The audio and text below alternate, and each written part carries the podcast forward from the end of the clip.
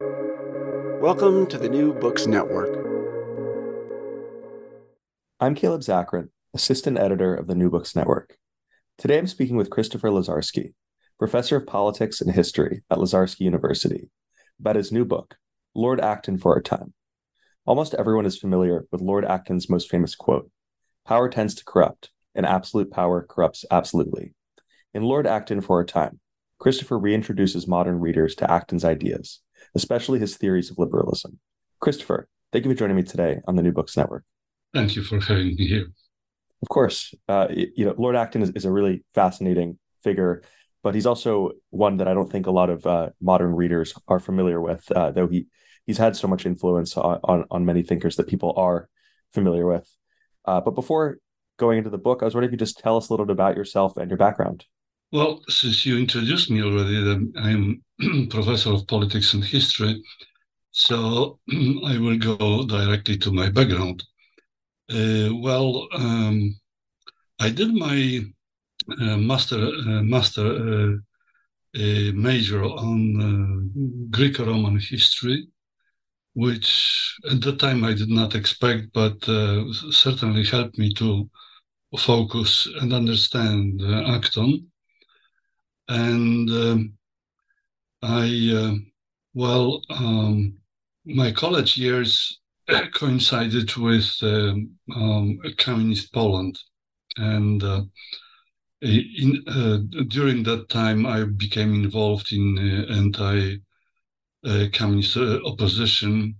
I was an underground publisher, so in a sense, um, at that time I I um, thought a lot and discussed a lot with my uh, colleagues about uh, liberty, what it means, why some nations are enjoy freedom and some may not. At that time, we were unhappy to be among those uh, latter uh, cases. and uh, in a sense, although I, I, I haven't heard about Acton at that time, I, uh, in, I, I, I was prepared to be open to him. Uh, and uh, uh if I may continue, I, well, uh, in December 1981, uh, martial law was introduced in Poland, and then I ended up in prison, as many thousands of solidarity activists. But again, unexpectedly, owing to that, uh, that unpleasant occurrence, I uh, I could leave Poland uh, um, uh, having American visa, refugee visa, and being legally in the United States, and spend in the United States next uh, 12 years. This is how I became soon, but because in, this was 1985, uh, uh, I became the PhD student at Georgetown University, where I uh, major in Russian and Soviet history. That has nothing to do with Acton. At that time, I was more interested in history of those uh, who occupied Poland and but but uh, in a sense if you again ask ask me about back, uh, my background i can trace my interest to acton to to to georgetown. I was really lucky to um, have among my, my teachers uh, uh father professor james schall um, uh, he, I, I, took his course on political theory, and I remember specifically one class devoted to Acton. He then asked us to read several of his essays, and this guy instantly fascinated me. I couldn't understand him, but but but you know, uh, I I sensed that this is this is a man uh, that that that, that that has some some important uh, uh, thoughts on on liberty. How did you come to write this particular book? Well, um, this particular book is uh, not the, the first one I wrote on on, on Acton. Uh, um, in fact, I wrote three books on Acton. This is my uh, third book. Two of them are in English, were in English, or are in English. Uh, and again, I would say that uh, that Father Schall played played some role. I, I remember a discussion I had with him a uh, long time after I have uh, graduated. I met him in 2001, and at that time I uh, I was really leaving the Soviet studies and uh, focus more on, more and more on political theory. And I asked him uh, whether Acton is really uh, worthy of of uh, of focusing, and uh, Schall said definitely do it. and that that resulted in my first book I, I, I published in 2012, uh, uh, and this one, well, this one is a much more mature book Okay, I, I tend to tell you the truth when I when I uh, Acton is a very complex uh, thinker. His thought is not easy to grasp, and it took me many years to understand him. Whether I'm right or not in his interpretation, that's another story. But I interpreted him in certain ways, though still 10 years ago I was not sure, or uh, I I probe certain things. I put certain theses uh, about him, and uh, well, I did not encounter a, a, a, a pro protest uh, as far as as my interpretation of uh, of Acton. And this one was just uh, this book. well, it was a proposal to write on on Acton for our time. I mean, and uh, and I thought that that would be a nice uh, uh, completion uh, when when I have no longer doubts, but in a sense I can state certain things in more clear way and uh, and be be more uh, open about it. And this book is is a good introduction to Acton as well. You you cover the overview of his ideas, but also his biography uh, for listeners, w- would you tell us a little bit about Lord Acton's youth and young adulthood? Okay. Uh, well, Acton, when we when we hear the term uh, Lord, we think that well, someone is born with a silver spoon and uh, in his mouth and uh, uh, has life easy. everything is given to him. this is not the case of Lord Acton. He died, uh, sorry, his father died when he was three years old. Um, his mother remarried and was thoroughly devoted to uh, her new husband. So he left three years old uh, future Lord Acton in the care of her Italian grandmother. He came from a cosmopolitan background, you know. He has, uh, well, uh, relatives in in, in France, uh, Germany, um, Italy. Uh, actually, Father Schall introduced uh, him to me as saying that he's a German, which uh, I disagree. Actually, he's not a German, but but certainly he had a German a German blood in himself.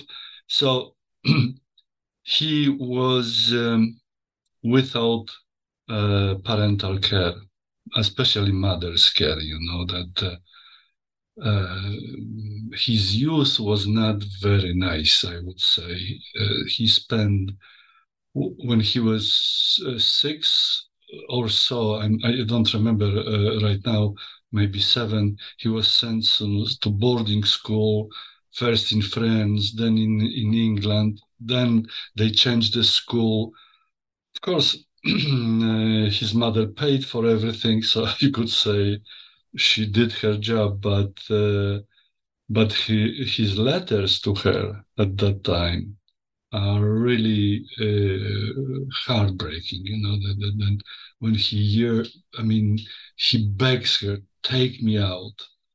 Uh, uh, and, uh, and take me out from here.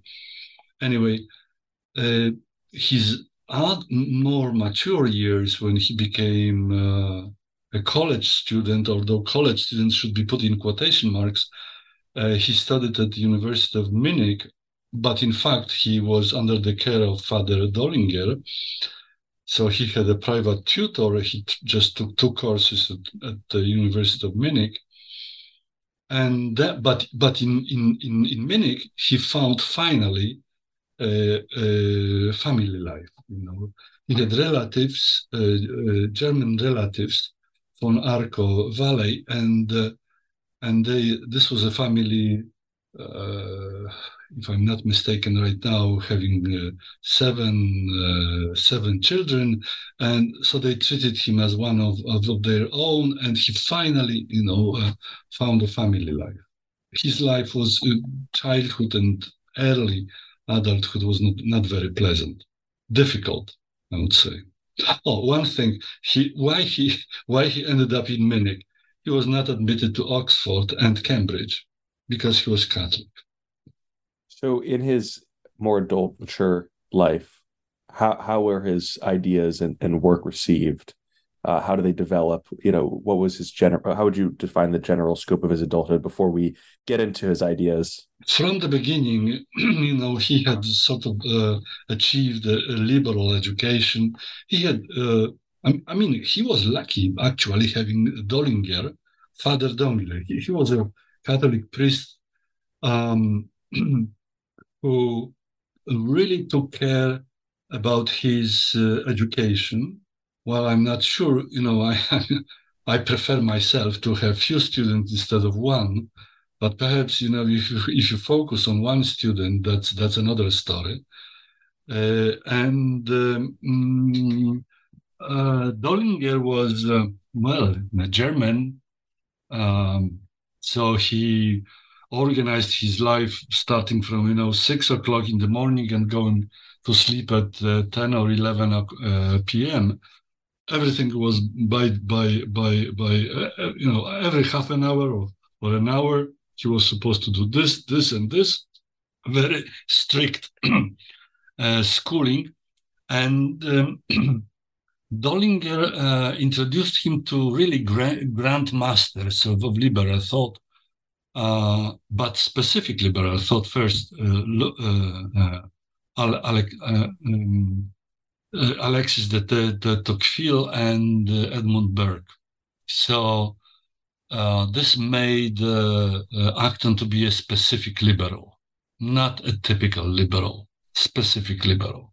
That is the one that values tradition and uh, this is more uh, sort of the in, impact of, of Burke uh, doesn't like uh, uh abstract principles such as uh, you know well uh, since everyone everyone is born equal um, we're supposed to enforce equality regardless of the cost. He hated abstract principles. And once acton was starting to get a little older aging was he did he become famous in his lifetime or was he uh, more of a a someone that, that was discovered later? Mm, well um, i should add that uh, you know in munich uh, he became very enthusiastic about catholic teaching. So uh, his uh, idea um, his main idea at that time was to to reconcile the Catholic Church with liberalism, which is, I mean, mm, uh, this, this idea made, made no sense at all if one uh, one uh, uh knew uh, knows uh, what was the church like at that time and what was the liberal mainstream at that time. Somehow, Acton thought that this is this is his mission uh, remember, uh, let us uh, remember that he was a Catholic in England, and 19th century England, still until the 70s of the 19th century, had many anti-Catholic laws that uh, that prevented uh, Catholics from holding offices, and that is that that was one of the reasons he ended up studying in Munich. Uh, and uh, but but Acton and that we we touch uh, another problem was a different kind of liberal. Uh, he was not a liberal of uh, what we understand right now as a typical liberal. Uh, in one of the advantages I had, or or what Acton taught me and I was not aware before I encountered him, is that uh, in 19th century there were two liberal, liberalisms, not just one, and that he represented one current that at that time, who knows, uh, perhaps was the mainstream. But this is that current of liberalism that lost and is no longer considered to be liberalism or to be liberal. And uh, um, mm, uh, perhaps this explains, uh, justifies why he thought that the true liberalism, which has respect for tradition, could uh, uh, easily rec- reconcile liberalism with Catholicism. How would you broadly then go about defining Acton's understanding of liberalism? As a liberalism that has respect for tradition, as a conservative liberalism, uh, what what type of liberalism does he represent, and wh- why was he so? Why did he latch on, still hold on to this term liberalism? Why why he kept that that term and did not invade anyone else? I don't know. That's that's something which is puzzling because I can't imagine. I mean, this is a mystery which I did not resolve. Uh, the guy had a brilliant mind, really brilliant mind. I mean, imagine he studied one book a day, and this was not just easy reading, but he wrote notes, and he had a really excellent memory.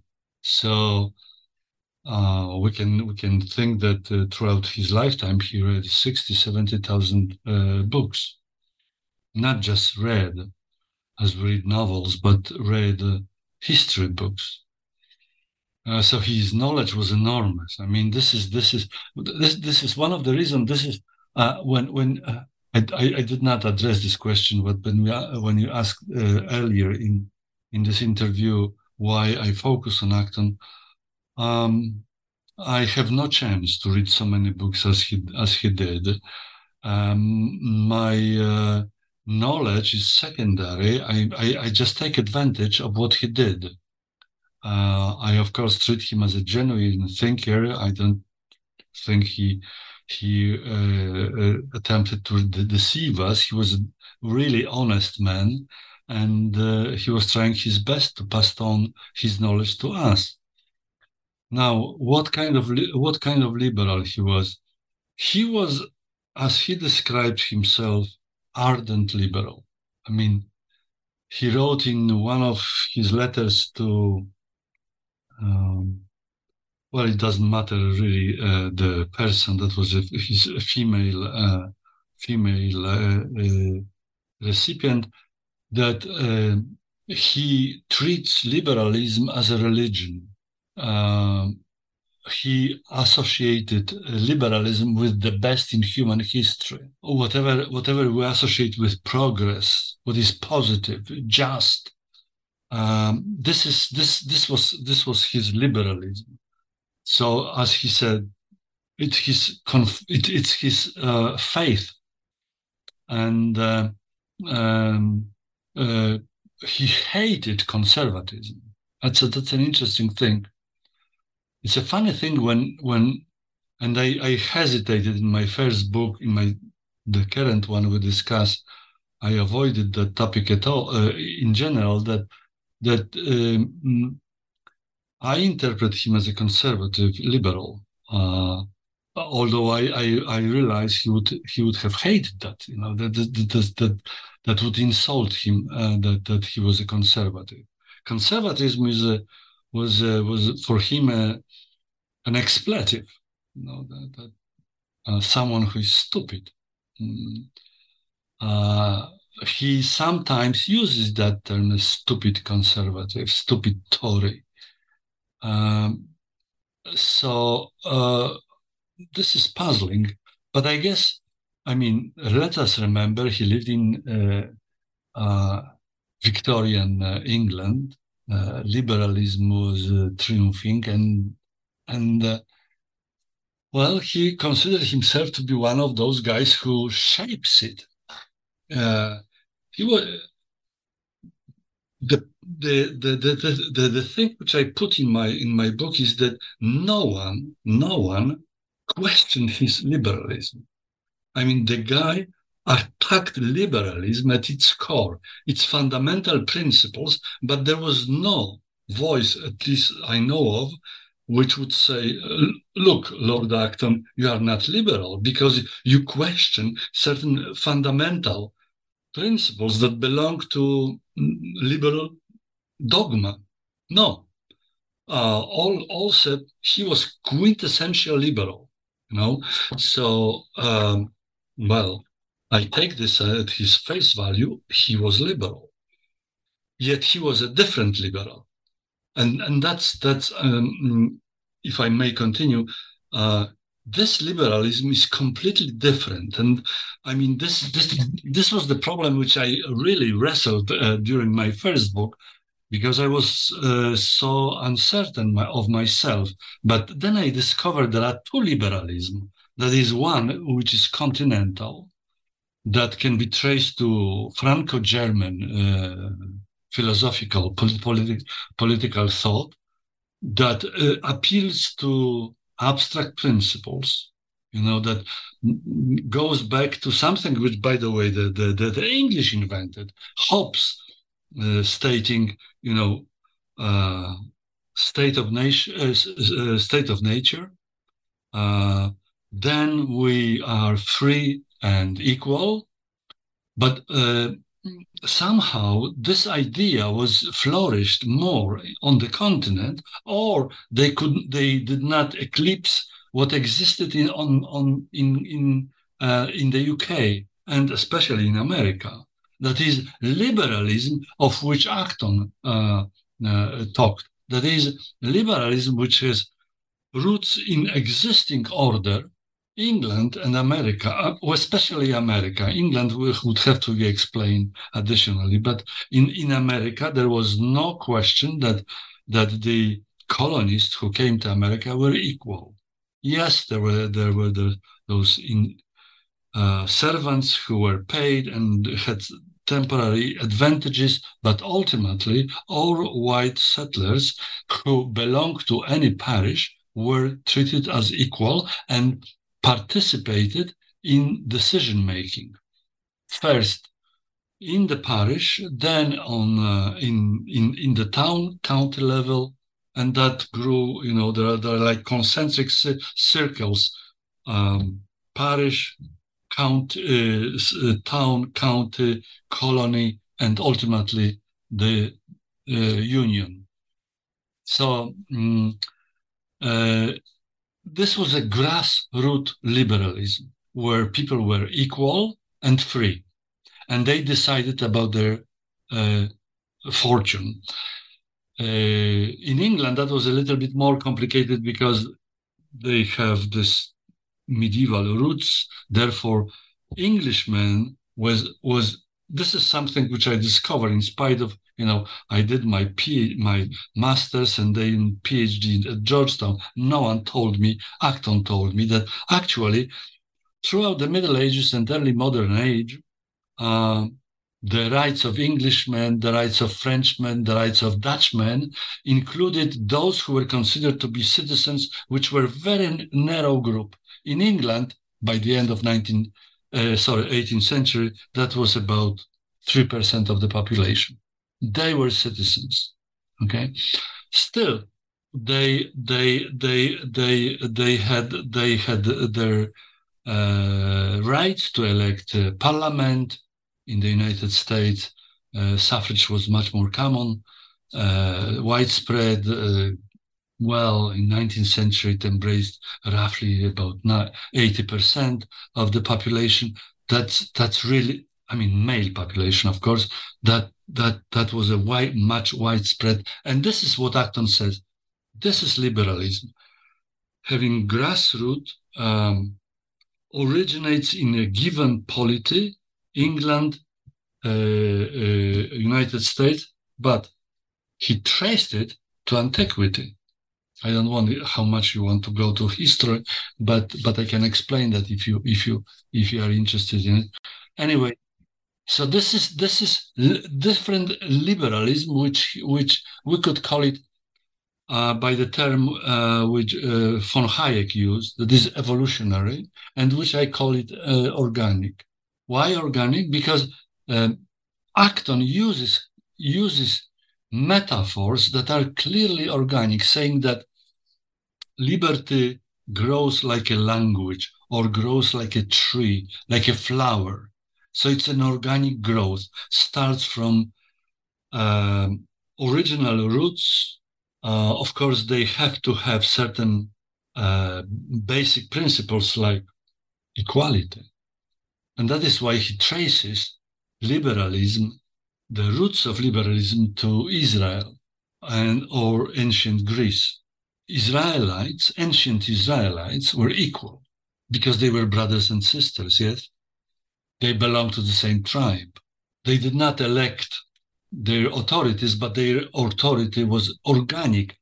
The elders uh, were the one who uh, had power. It's like you know, uh, today we send uh, we send the youth to school when they acquire knowledge. In antiquity, who was the one who had the most knowledge? The older guy, yes the one who, who was capable to survive 50 years, 60 years. So he had more experience than, than the young one. And, and authority naturally rested with him. Um, so uh, in, in Greece, the situation was better because Greeks, ancient Greeks recognized equality and moreover gave, gave, gave them uh, the right to decide. They voted, you know, they were citizens. So uh, to to complete, I, when uh, Acton's liberalism uh, liberalism assumes active citizens who um, decide about their own affairs and uh, elect their. I mean, elect magistrates, decides about the policies, and uh, mm, in a sense, the difference between uh, continental uh, continental uh, liberalism that appeals to abstract principle, you know, we are free and equal, and therefore we have to in, uh, introduce equality and freedom regardless of the cost, is that this one is, is Actonian one is different. It starts from roots and grows like a tree, like a language. It has a history, it has a tradition, and that it it requires respect for it. Um, continental liberalism, or I would I would call it doctrinaire liberalism, do not have respect for tradition. Tradition is bad. Tradition is a record of of, of evil um, history. We should reject it. Acton is different. I'm not sure if I'm I'm, I'm clear, but uh... yeah, that, that, that makes. I, I, I mean, you know, it's clear to see that you know Acton is is very much or you know very clearly influential then to you know Hayek, as you mentioned Hayek and you know many of Hayek's well, ideas.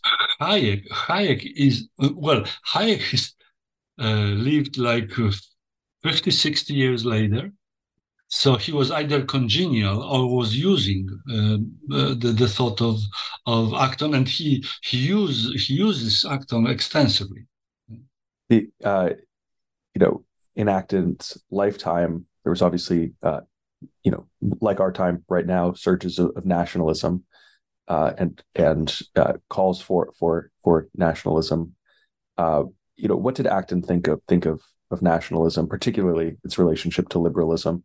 Acton, Acton uh, hated nationalism really with his guts. You know, that he said, uh, um, I'm not sure if I, I mean, I will quote it from my memory that it's, it's a retrograde step in human history. It's worse than socialism.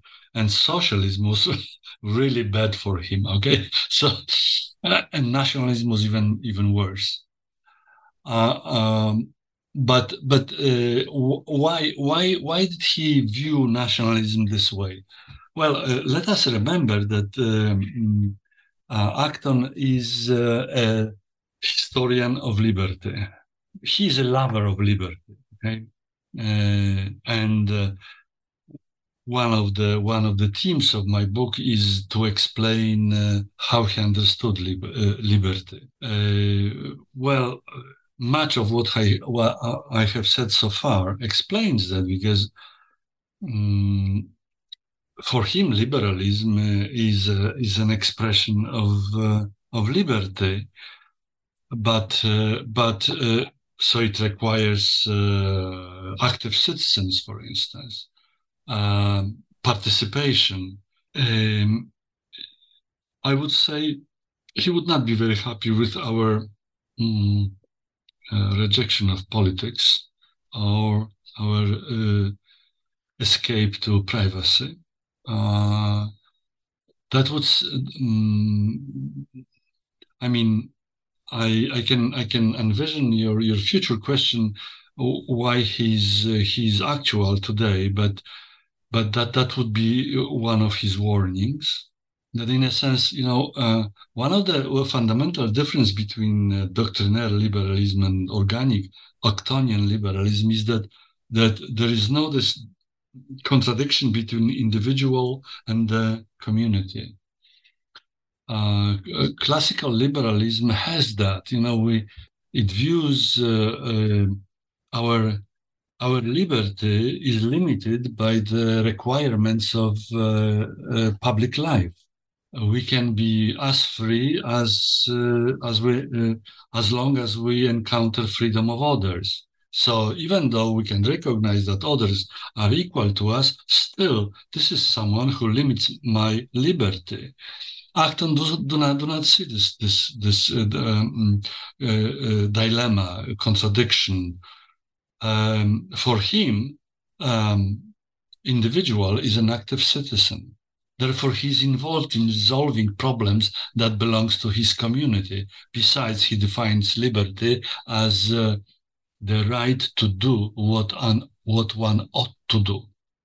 Um, a classical liberal uh, definition is uh, uh, one is free to do what, whatever one uh, wants unless it it encroaches liberty of others. Yes, here is a difference. Um, I am one. I am I, I I am member of the community, and therefore uh, and I participate in resolving uh, daily uh, mundane problems. So uh, there is there is no no no contradiction.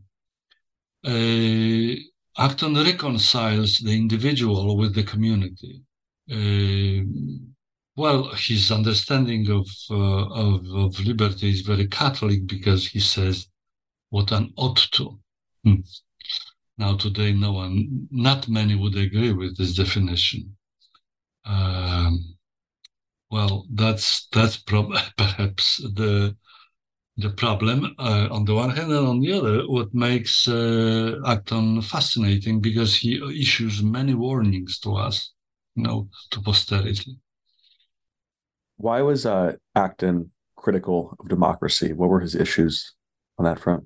Well, um, that's a that's a tricky question because you can easily compile, uh, you know, a, do- a few dozen of his pronouncements when he's extremely anti-democratic.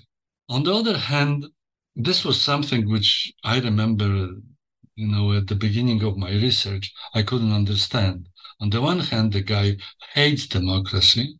On the other hand, he agrees with the basic principles of democratic regime. That is, there is no doubt for him that uh, uh, sovereignty lies with the people, not some some. He's not a monarchist, you know, uh, or uh, uh, divine rights, whatever. No, he says power comes from the people from the beginning. Stresses there is no way there is no way community exists for any other reason that for the uh, common good. Why do we live together? Why do we create community? For common good. Otherwise, we will just depart, you know? And of course, we compromise, we, we enter into many compromises. security is one of the one of the main. Uh, but but still, it must be our common good. Therefore, um, we uh, we have the right to decide.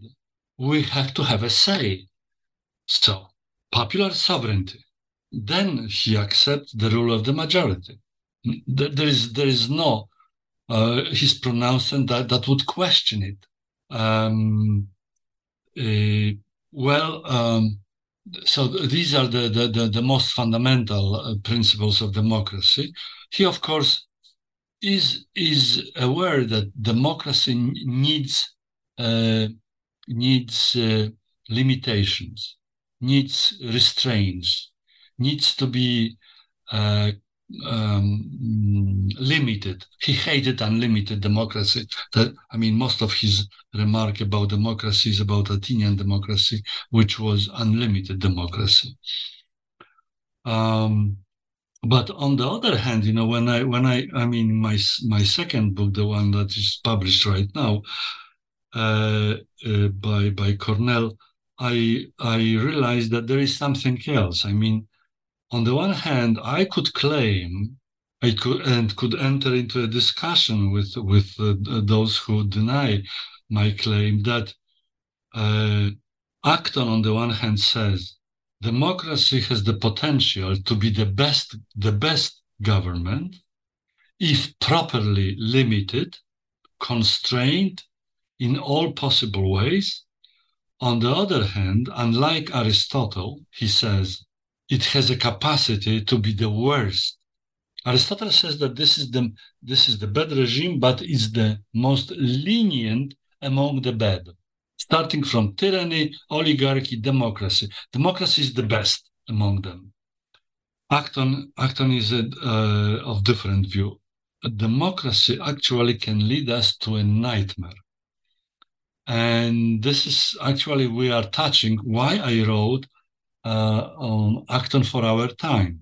Uh, that is uh, democracy today. Today, the, today democracy is worshipped by most of our contemporaries, thinking that uh, well along the church's line who said that uh, well democracy is a bad kind of regime but no one invented better acton says that no it is it is it, it has a capacity to be, to be the worst today we would call totalitarian and uh, and the best the best uh, if properly uh, properly framed you, you, mentioned a little bit about acton's history of liberty looking at the the uh, mm-hmm. the ancient ancient israel and um, and the Greeks. Uh, but but is there are, there any other aspects of the history of liberty well, that you think are important to point I, out? Um, I, I I don't want to spend too much time on it. I mean, any anyone who is interested can go to the book and uh, and read it. Uh, this is, I mean, Acton has that liberty has a history, starting from. I mean, he traces it to Israel, then shows it how it flourished in Greece, at the same time showing its negative side he also uh, shows it how how it existed in the Roman Empire. The interesting thing is how he sees liberty in the Middle Ages, because when we think about the Middle Ages, we usually do not think it as, as a period in which people were free, but um, he pays attention to to to the to the to one thing that well uh, in the Middle Ages, uh, central authority was limited uh, restrained by very powerful forces. First, the church and and great lords. This this was like a sort of medieval division of powers, uh, and as long as they existed, they prevented uh, the rise of absolutism. Absolutism uh, was a result of well a reformation when when Luther undermined, this is something which the, the British, the, the English would hate or the Protestant would hate but uh, he stresses that Protestants un, un, uh, subordinated the church to this to the state, and therefore opened the the, the path to to uh, to absolutism. Uh, absolutism. Anyway, uh, he stresses that medieval political thought is proto-liberal. There are there are when he quotes uh, Saint Saint Augustine, Saint Thomas, he shows that you know, uh, certain certain uh, ideas which were uh, pronounced by them uh, were rediscovered by liberal thought when, as he stresses, they were deprived of religious roots.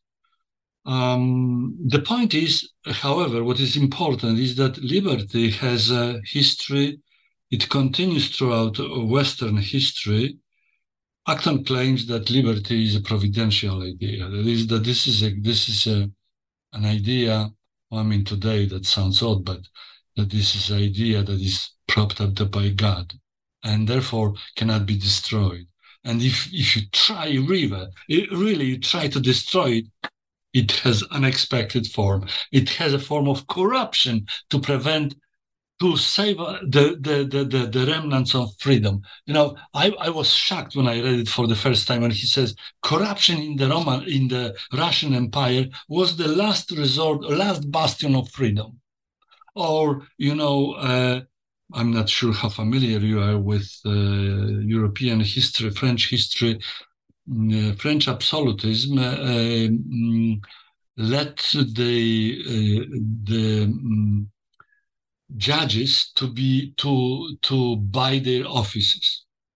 That was the idea that was conceived by Louis XIV, and and uh, during the next 150 years, this created a sort of a, a group that has a l'esprit de corps that defended their rights and in a sense, judges that buy their offices is a synonym of corruption.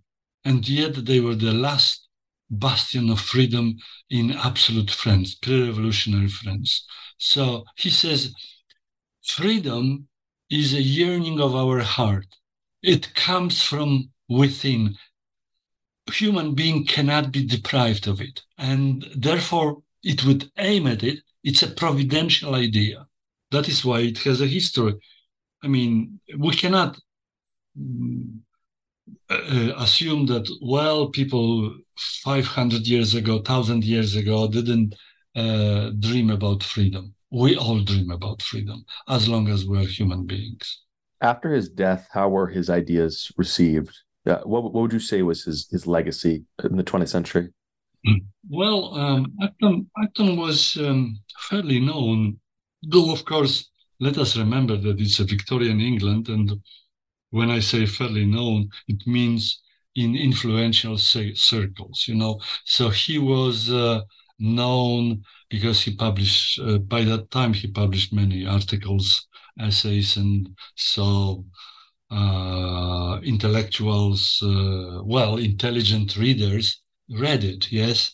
He was not not unknown person, although, um, well, in uh, 1895, he was appointed to be the Regius Professor of uh, of Modern History at Cambridge by uh, by uh, uh, the Queen of England, and yeah, they, they, finally let him in. Pardon me.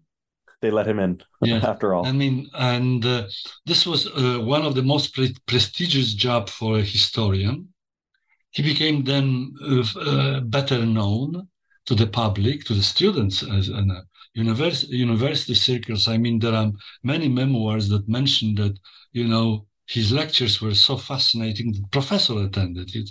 This is something which does not occur very often today, you know, that a colleague, well, you can go to a colleague, to a friend, but uh, just to attend because it's it's a famous professor. But, and uh, so by the time uh, of his death, he was well known. Moreover, he also uh, mm, was uh, at that time, at, at, in, in his Cambridge years, he stressed that history is to be objective. So he was very modern in this respect. You know, he was, I mean, when when you study uh, methodology as a historian, uh, Ranke, the German historian, is stressed as the one who stressed that one has to be objective as much as possible.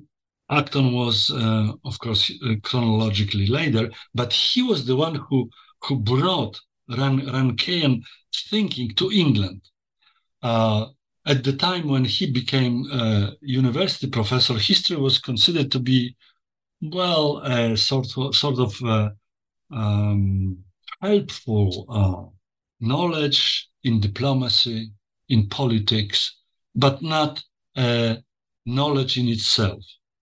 And he made it, well, proudly says science, that, that we know today history is not science, but but he tried to make history as objective as possible, saying that history of Europe, European history, let's say a German writes a French history, should be the same as the as the Frenchman writing history.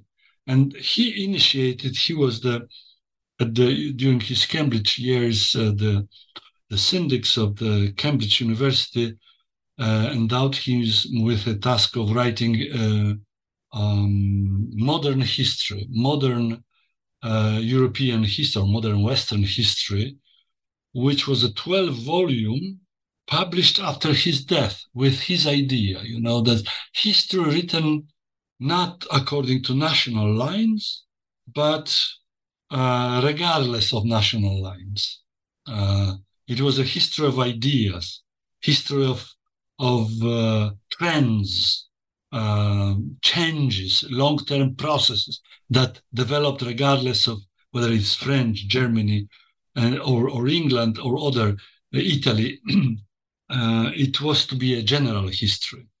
So this was this is his immortal contribution to to history. There is no question about it.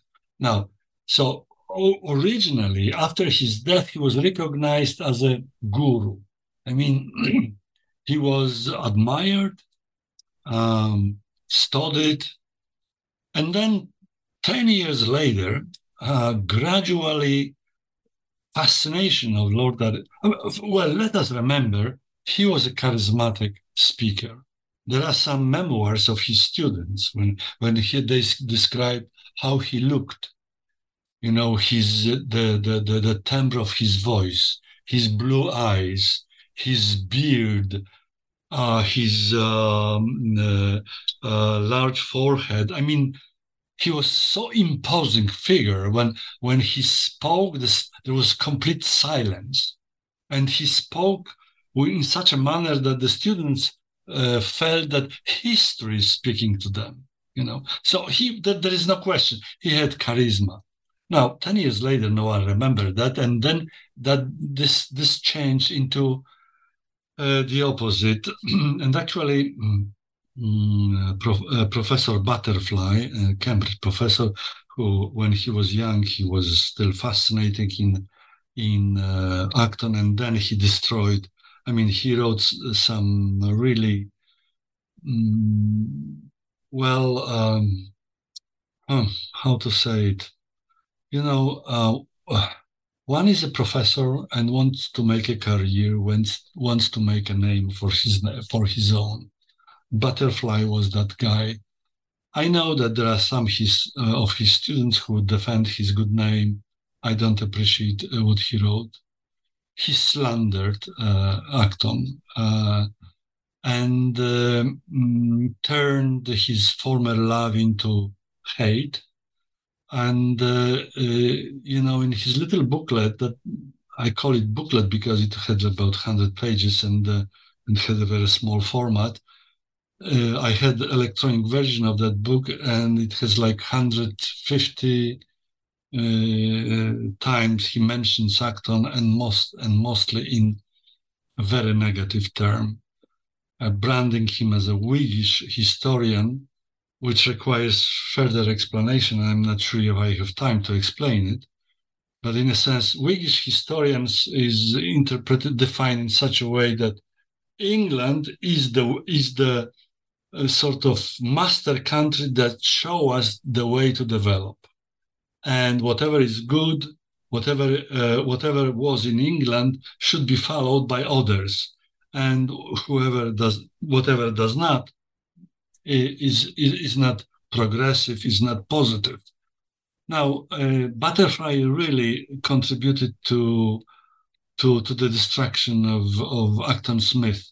So we had to wait until World War II when suddenly there were predominantly German historians, German and Austrian historians, who Hayek was one of them, who rediscovered him. And so, gosh, he wrote, he warned us about something which has happened during World War II. Why didn't we listen to him? Now, my book is a book for our generation, which says that, well, Acton's book is not just about World War II. He warns us as well. He has a message for us as well. Um, he warns us about permanent weaknesses of democracy, which, if it's combined with modern state and doctrinal liberalism, can lead again to something that is like a totalitarian nightmare. Is that sort of what you would say is the most relevant idea of his today? That's this kind of this warning. Yes, yes, exactly. I mean, uh, when I, I mean, uh, as I said, this is the third book I wrote uh, on him, and uh, and when I wrote it, I had I mean, I read, reread him again, and I thought, well, gosh, he's talking about our time. He's, of course, we are we are not at uh, uh, at the point uh, which he warned us against it. But if we do not, um, if we do not uh, come to our senses, we may end up with the nightmare he's describing. Well, he doesn't use the term totalitarian because it did not exist in his time. But he has two kind of totalitarianism in mind.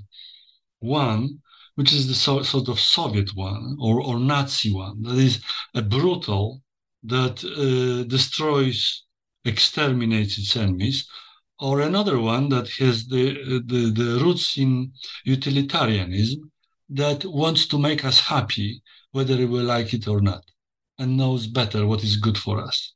Um, this is the message uh, for us. Uh, I mean, I understand that Acton is not an easy, easy reading. I try to make him as easy as possible, but I, I I'm afraid that uh, one without college education uh, will have really, really uh, difficulties in, in understanding uh, especially his uh, history of freedom. So. Well, Christopher, thank you so much for being guest on the New Books Network. The book is Lord Acton for Our Time. Thank you. You're welcome.